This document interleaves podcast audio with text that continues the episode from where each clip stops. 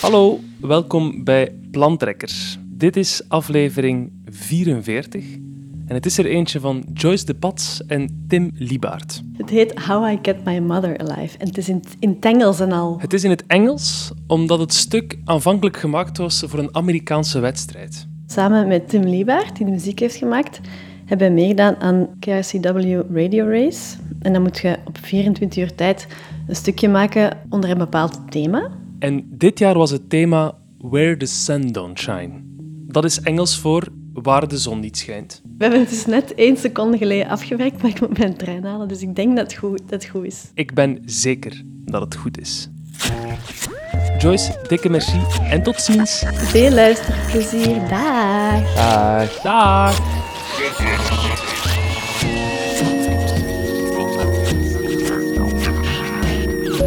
I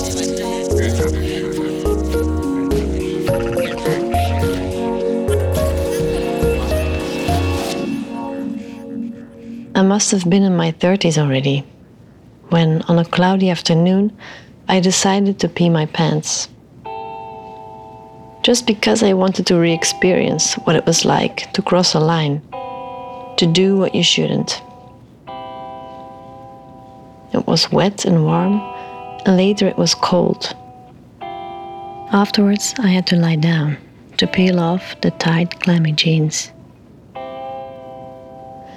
When I was about eight, I pooped into a plastic container from my mother's kitchen and buried it in the garden.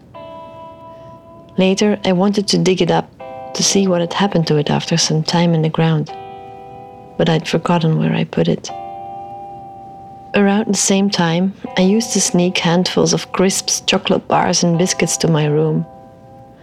I stuffed all of it in my mouth, swirled it round and round my tongue until the flavors wore off. Then, instead of swallowing it, I spat the gooey stuff in little containers in various hiding places in my room. Tiny drawers in my dollhouse, a jewelry box I got from my grandmother, a pencil case, the boot of a Barbie car. Next, I had a full day of work ahead of me. I had to count all the tiles on the floor of the living room. I had to open and close all the doors in the house with both hands.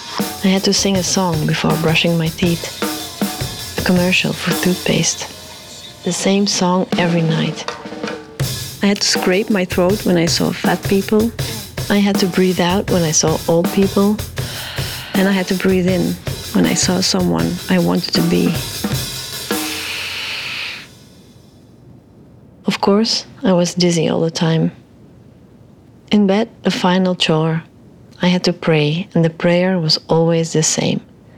It began with asking for world peace. God had to know I wasn't selfish. Next, I prayed for the animals and nature in general. Finally, after I thought I'd shown enough altruism, I allowed myself to pray elaborately for my mother. I prayed that she would live another night, another day. And then I had to whisper Amen 50 times.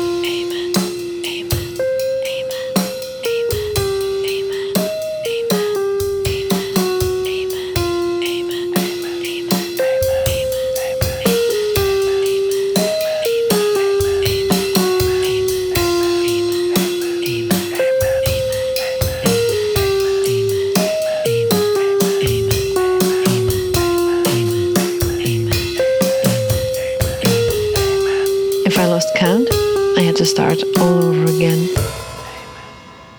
Even though it took forever to finish it, the prayer was the easiest part of my secret life, my daily duties to prevent my mother from dying. She wasn't ill or anything, but neither had my dad been, who did just disappear.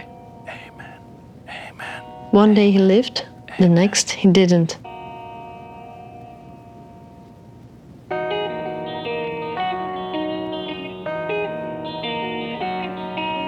They told me it was an accident, but never explained what kind of accident. For some reason, I was convinced he fell from a stairway, and even when a classmate at school said my father had committed suicide, that everybody knew it, I still couldn't shake the image of the staircase because I had no idea what suicide looked like.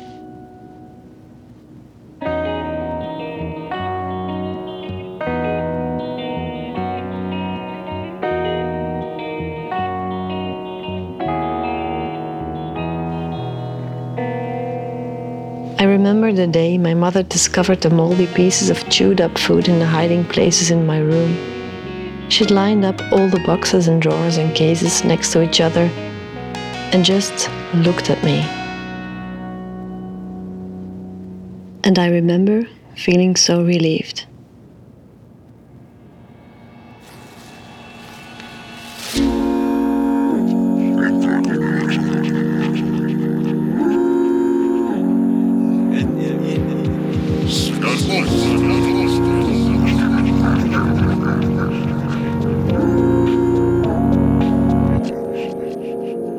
Plantrekkers is een van de vier leden van het podcastgezelschap Luister, met een Y.